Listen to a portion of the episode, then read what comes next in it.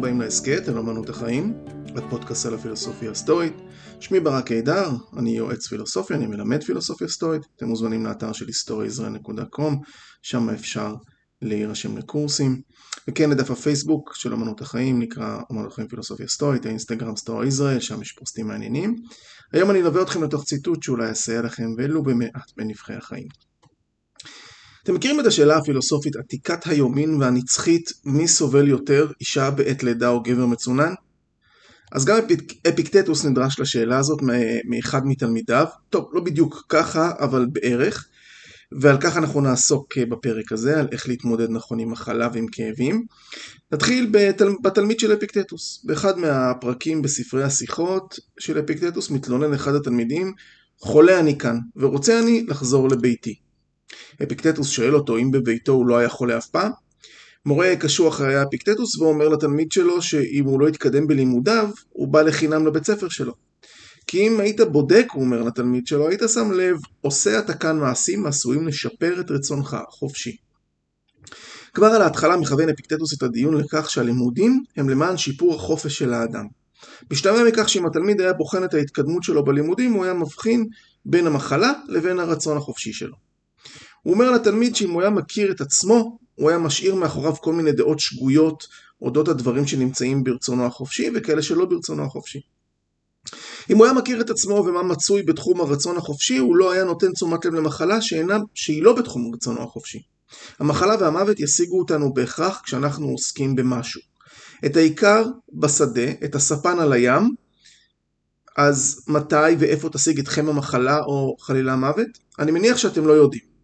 גם אני לא יודע איפה הם ישיגו אותי, אבל במה תרצו לעסוק בזמן שהם ישיגו אתכם? את זה אתם יכולים לדעת? סביר שכן. כי בהכרח הם ישיגו אותנו, המחלה והמוות, בלי קשר למה שאני עושה באותה עת. אז אם יש לנו משהו יותר טוב לעשות באותו זמן, אז עדיף שנעשה אותו. כלומר, אם יש לנו משהו יותר טוב לעשות חוץ מלחכות למוות, עדיף שנעשה אותו. זה מזכיר לי קטע מהסרט האחרון של הארי פוטר. מי שלא מכיר, במהלך האירועים בספרי הארי פוטר, הדמויות נמנעות מלהזכיר את שמו של הנבל לורד וולדמורט. והן מכנות אותו זה שאין לומר את שמו, או you know who, ועוד כל מיני כאלה.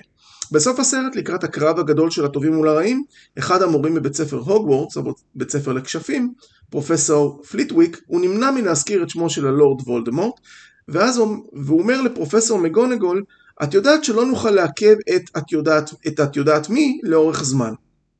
פרופסור מגונגול עונה לו, השם שלו הוא וולדמורט. כבר עדיף שתשתמש בשם שלו כי הוא ינסה להרוג אותך בכל מקרה.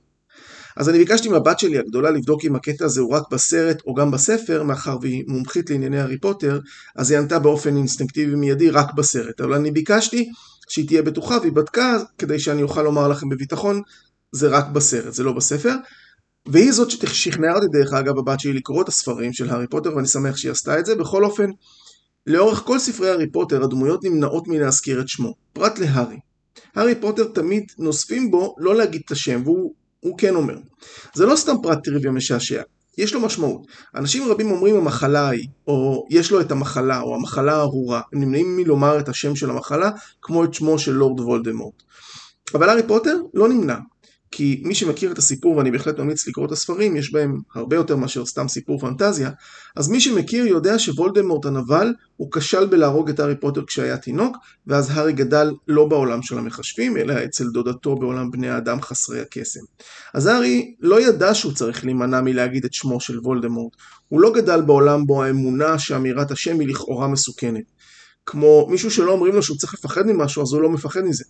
והדבר השני הוא, שהוא כבר ניצל מאימתו של וולדמורט כשהיה תינוק, ולכן הוא יודע שהוא יוכל להתגבר עליו, כי הוא כבר עשה את זה בעבר.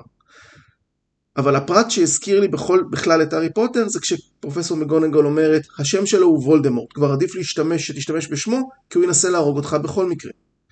וכמו האמירה של אפיקטטוס, כשהמחלה והמוות ישיגו אותנו בכל מקרה, ואנחנו לא יכולים לדעת מתי, אבל אנחנו יכולים לדעת מה אנחנו רוצים לעשות כשזה יקרה.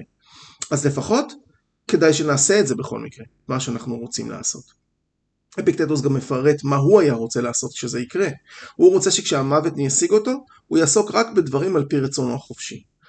להיות משוחרר מכל מיני התרגשויות, מכפייה ומכפיפות לדברים. דהיינו לשלוט ברוחו. הוא רוצה לעסוק בעניינים כאלה שיוכל לומר לאלוהים שהוא אף פעם לא יתונן על דרך הנהגתו את העולם. שהוא תמיד קיבל את חוק הטבע, שהוא השתמש כראוי בחושיו ודעותיו המוקדמות, ושהוא אף פעם לא יתלונן על האל. הוא חלק שהאל רצה שיחלה, אך בניגוד לאחרים הוא קיבל את זה ואפילו רצה בזה כי זו הייתה בחירתו של הגורל. כאשר הוא התרושש, זה היה בשמחה כי זה היה רצון הגורל. אם לא קיבל איזושהי משרה כלשהי, גם זה היה ברצון טוב, ומעל הכל הוא לא ראה את עצמו נכה רוח בשל אירועי גורל כאלה ואחרים. תמיד הוא פעל לפי רצון האל. הגורל, לפי חוק הטבע, בפנים צוהלות. ואם עכשיו האל רוצה שהוא יעזוב את חברת בני אדם, הרי הוא הולך כשליבו מלא תודה לגורל שמצא אותו אה, ראוי להיות לצד האלים. ובזה הוא יעסוק עד שיגיע המוות. אפיקטטוס למעשה אומר שמה שבאמת חשוב לעסוק בו אה, בזמן, אה, אה, בזמן שמגיעה מחלה או המוות, הוא להיות חופשי משיעבוד לכל דבר חיצוני ולשמור על רצוננו החופשי. זה אומר גם מהפחד, מכעסים על הגורל וכדומה. לקבל את מה שהגורל מביא לנו. אז ברגע שתגיע המחלה והמוות הוא יקבל אותם בשמחה, כי זה אומר מבחינתו שזה חוק הטבע והוא חלק מחוק הטבע. אבל, אבל אז התלמיד שלו מתבחין ואומר, אבל אמא לא תחבק אותי כשאני חולה. אמיתי, לא ממציא את זה, זה כתוב בספר של אפיקטטוס. אז אפיקטטוס אומר לו, אז לך לאמא.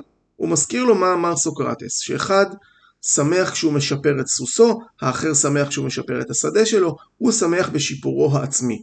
ואפיקטטוס מסביר, הוא משתפר בכך שהוא לא מטיל דופי באף אחד, לא בבני האדם ולא באלוהים על כל מה שמתרחש. הוא לא מאשים אף אחד בשום דבר, הוא שלב ולא משנה מה הוא חווה. בפרק אחר באחד מהספרים של אפיקטטוס של, של השיחות, הפרק נקרא כיצד עלינו לשאת מחלות, מתחיל בכלל אפיקטטוס בעיקרון מאוד חשוב בסטואיות של להיות מוכנים למה שקורה לנו. בלטינית זה נקרא Premeditatio Malorum, ואם זה אה, לפני שאנחנו בכלל אוכלים, אז אנחנו צריכים להיות מוכנים לאוכל, מוכנים לרחצה ומוכנים לשינה. כלומר, מה לאכול, כמה לאכול, מתי לאכול, להכין את עצמנו מראש. איך ומתי לרחוץ ואיך לדאוג לשנתנו, כמה שעות שלה אנחנו רוצים שיהיה לנו, צריך להכין את עצמנו לדברים האלה. אז מציע אפיקטטוס את חרוזי הזהב של, פיק, של פיתגורס, דיברתי עליהם באחד הפרקים הקודמים, הוא מציע לא ללכת לישון לפני שאנחנו עושים חשבון נפש, לשאול את עצמנו, במה שגיתי היום, מה עשיתי ומה הייתי צריך לעשות, לבדוק את המעשים שלנו, לציין מה עשינו טוב ומה עלינו להשתפר. אנחנו צריכים לשמור את המבחן הזה לעצמנו, לא כמו סוג של רפטטיביות של תפילה, אלא סוג של בחינה עצמית, ושיהיה לנו את זה בידיעה ברורה במוח החושב, בעת הצורך, כדי שאנחנו נדע איך אנחנו מתמודדים עם אירועים. אז ככה גם כשאנחנו חולים, שתהיה לנו מוכנה מראש הידיעה איך אנחנו צריכים להתנהג כשאנחנו חולים. אחרי שעשינו את המבחן שעוזר לנו להכיר את עצמנו באמצעות חרוזי הזהב של פיתגורס, אז זה עוזר לנו להכיר את עצמנו ואיך אנחנו מתנהגים, ואחרי שיש בידינו את הדעה הנכונה איך להתנהג נכון בעת מחלה, כך אנחנו נעבור אותה בדרך טובה יותר. חלילה שאם תבוא המחלה, אנחנו לא צריכים לשים בצד את הפילוסופיה שלנו ואת האימון הרוחני שלנו, ולהגיד שאם אנחנו נחלים מתישהו, אז אנחנו נחזור לעסוק באיך נכון להתנהל בעולם. כי הרי מה זה לעסוק בפילוסופיה? זה להיות מוכן לכל מה שעומד להתרחש. זה להכין את עצמנו שיהיו לנו את הכלים להתמודד, כי מי שמניח את הפילוסופיה שלו בצד בעת המחלה, הוא כמו מתחרה שעוזב את התחרות לאחר שחטף כמה מהלומות. ככה, זו דוגמה שאפיקטטוס נותן. אדם יכול לעזוב את התחרות כש- כשקצת קשה, אבל מה הטעם בפילוסופיה אם אנחנו זונחים אותה כשקשה? היא נועדה לעזור לנו להתמודד. לכן בכל דבר שאנחנו חווים, בכל התלאות והאירועים, אנחנו צריכים להגיד, בשביל זה אני מתאמן. הציטוט מאפיקטטוס הולך כך. ואלוהים אומר לך, הוכח לי שנהגת לפי חוקי ההתאגרפות, שאכלת לפי הצו, שצייתת למאלף, כלומר למאמן. אז אחרי כל זה, כשמגיעה באמת התחרות, אנחנו נתמודד כחסרי אונים, או כשמגיעה העת שלנו נחלות, אנחנו נחלה אה, באופן הגון ובאופן ראוי. כשזה הזמן להיות צמא, אנחנו נהיה צמאים כהוגן, להיות רעבים, אנחנו נרעב באופן הגון. זה לא לפי, זה לא אה, אקראי, אלא זה לפי יכולותינו, לא? מי מונע מאיתנו לנהוג בצורה חכמה כשאנחנו חווים רעב למשל? מי אמר שאני צריך להיות עצבני ולהוציא את זה על מישהו אחר רק כי אני רעב? ייתכן שהרופא יגיד לי לעבור טיפולים. אולי הם לא נעימים ואפילו כואבים, אבל מי אמר שאני לא צריך לשאת את זה בצורה ראויה? כי הרי מי שעוסק בפילוסופיה אמור להכין את עצמו לכך.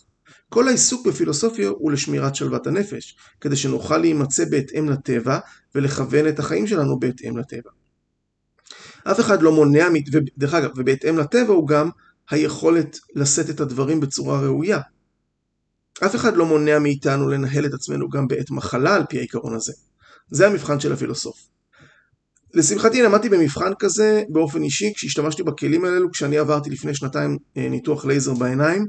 זה לא מחלה, אכן, זה היה מבחירה שלי, אבל אני בחרתי לנהוג כמו שהציע אפיקטטוס, אני הכנתי את עצמי. אני אצטרך לשכב ער לחלוטין כשיחזיקו את העיניים שלי פקוחות, כשלא תהיה לי שליטה פיזית על האירוע. כמובן שיכולתי להפסיק עוד בהתחלה, אבל לאחר שכבר התחילו את התהליך, שהלייזר כבר חותך בעין, הייתי חייב לבחור לא לזוז ולקבל ולדעת שזה, שזה יכאב. מראש הכנתי את עצמי שזה מה שאני אחווה ושאני אצטרך לשמור על השלווה. מי שלא מכיר, ניתוח לייזר בעיניים זה ניתוח קצר יחסית, מספר דקות בודדות, ויש כמה אנשים שעוברים את זה אחד אחרי השני ביום ניתוחים כזה. אני הייתי הראשון בתור, עברתי, אחרי הניתוח עברתי להמתין בחדר התאוששות, ואני שומע מתוך חדר הניתוח את הבחורה שאחריי בתור צורחת כאילו על שולחן, היא על שולחן, שולחן עינויים. עכשיו, מאחר ובדיוק חוויתי את זה, אז אני הבנתי אותה מאוד, הבנתי את האימה הזאת, כשמישהו מחזיק לך את העיניים, איזשהו מכשיר וחותך בפנים. כשאדם לא שולט בסיטואציה ולא מבין מה עושים לו, זה מלחיץ והכאב אפילו מתעצם. היא כנראה לא הכין את עצמה, או שההכנה שעשו לה שמה לא הייתה מספיק טובה. אני חייב להגיד שאני בטוח שההכנה שאני עשיתי לעצמי עשתה את האירוע להרבה יותר קליל ממה שהוא יכול להיות אילולא הייתה ההכנה, ולראיה זאת שהייתה אחריי. אין בושה בלחלות או לעבור איזושהי פרוצדורה רפואית. כן יש גדלות רוח בלשאת את החוויה בצורה טובה. אפיקטטוס בכלל אומר שהמחלה היא חלק מהחיים בדיוק כמו טיול, שייט או נסיעה. הוא שואל את התלמיד שלו, אתה לא קורא כשאתה בשייט? לא? אז אתה גם לא קורא בזמן שאתה קודח. אבל אם אתה מטייל כהוגן, הרי אתה גם ממלא את תפקידך כמטייל. אם אתה נושא את הקדחת באופן הגון, אתה גם ממלא את תפקידך כאדם קודח. המשמעות היא לא להאשים אף אחד בכך שאתה חולה. לא את אלוהים ולא אף אדם. לא להיות מופתע ונדהם ממה שקורה. ההפתעה מוציאה אותנו מאיזון ומההתנהלות החופשית שלנו, כמו שקרה לבחורה שהייתה אחריי בתור בניתוח. כלומר, ההפתעה עלולה לגרום לנו לא להתנהל באופן בו היסוד השולט שלנו, המוח ההגיוני והחושב, באמת הוא זה ששולט באותו רגע בשל, בגלל ההפתעה. ואז נכנסים גורמים כמו פחד, כעס, אפילו היסטריה ותוקפנות. אפיקטטוס נותן פה שני כיוונים אפשריים שהם בשליטה של המוח החושב. האפשרות הראשונה היא לקיים את מה שציווה עלינו הרופא. לא לפחד ממה שהוא אומר ולקבל את הבשורה. לא משנה מה הבשורה. אם הוא אומר שהמצב שלנו טוב, אין מה לשמוח כי זה לא משהו שאנחנו עשינו מכוח הבחירה שלנו. זה כמו שנחמיא למישהו על זה שהוא גבוה. הוא לא בחר להיות גבוה. אם הוא אומר שמצבנו רע, אין מה להתרגש גם כי זה טבעי ואנחנו יכולים לעשות מה שהוא אומר לנו לצורך החלמה, או לפחות לפנות לכיוון השני שמאפשר לנו היסוד השולט שלנו, וזה לקבל את המוות כחלק מהחיים. הרי זה יגיע מתישהו, אז לפחות אני אבחר לנהוג בשלוות הנפש כשזה יתפוס אותי הרגע הזה. אני אעסוק במה שאני רוצה לעסוק בו באמצעות בחירתי החופשית. אני אבחר איך לקבל את זה. אני לא אפול לפחדים שישלטו בי. אומר לנו אפיקטטוס, אין זה מעניינו של הפילוסוף לשמור את הדברים החיצוניים האלה, כגון יינו, שמנו או גופנו העלוב, אלא מה ישמור הפילוסוף? רק את העיקרון המנחה שלו, וכיצד ינהג איפה בדברים החיצוניים, רק במידה שהוא נשמר שלא יתייחס אליהם תוך קלות דעת. הדברים החיצוניים האלה צריך לשמור עליהם, אף אחד לא אומר שלא, על הבריאות בוודאי, זה בכוח עשייתנו, זה בכוח הפעולה שלנו, אבל לא לקחת את זה מעבר, לא לקחת את זה בקלות דעת. אין מחוץ לרצון החופשי שלנו שום דבר שהוא טוב או רע, רק הבחירות המוסריות שאנחנו עושים. בספרון המדריך של אפיקטטוס, הוא אומר, המחלה היא מכשול הגוף, אך לא לאופי המוסרי. אלא אם כן תרצה בכך. הצליעה היא מכשול הרגליים, אך לא לאופי המוסרי. אמור כך בנוגע לכל אחת מן הרעות שקורות אותך, שהרי תמצא כי כל רעה מהווה מכשול לדבר מסוים אחר, אך לא לך עצמך. ואפיקטטוס היה בן אדם, הדוגמה של הצליעה היא מכשול הרגליים, אך לא לאופי המוסרי, זה בגלל שהוא היה נכה ברגל, כשפגע בו האדון שלו, כשהוא היה עבד אפיקטטוס. אז זה לא היווה מכשול, מכשול לבחירות שלו להיות פילוסוף. לסיכום, המחלות הן הכרחיות, הם ישיגו אותנו באיזשהו שלב, גם המוות. לפחות יש לנו את היכולת לבחור איך אנחנו נקבל אותם, איך נתמודד איתם, באיזה שלב הם יתפסו אותנו ואיך הם יתפסו אותנו. הם לא מהווים לנו איזשהו מכשול לאופי המוסרי שלי. תכינו את עצמכם לכך כבר עכשיו. זה נכון לאישה שיולדת שתכין את עצמנו טוב יותר לאירוע המדהים והכואב מאוד הזה, זה נכון לגבר המצונן, או אם אתה או את עומדים לצידה של היולדת. זה תפקיד, זה התפקיד ויש לשאת אותו כהוגן. אם חלילה מי שתבוא לבקר אותו המחלה, ינהג בה בשוויון נפש ויקבל אותה כהוגן ויתמודד איתה גם באופן הגון, תוך מחשבה מה יש ביכולתי לעשות. אני מבטיח לכם שדרכו של אפיקטטוס תעשה את ההתמודדות עם המחלה טובה יותר. אבל צריך כבר מראש להכין את הדעות הנכונות על העניין. אני בכל מקרה מאחל לכם בריאות, אבל כשיבוא מה שיבוא, תתמודדו כהוגן. עד כאן להפעם, תודה שהזנתם, אנחנו נשתמע בפרק הבא אם ירצה הגורל. היו בטוב.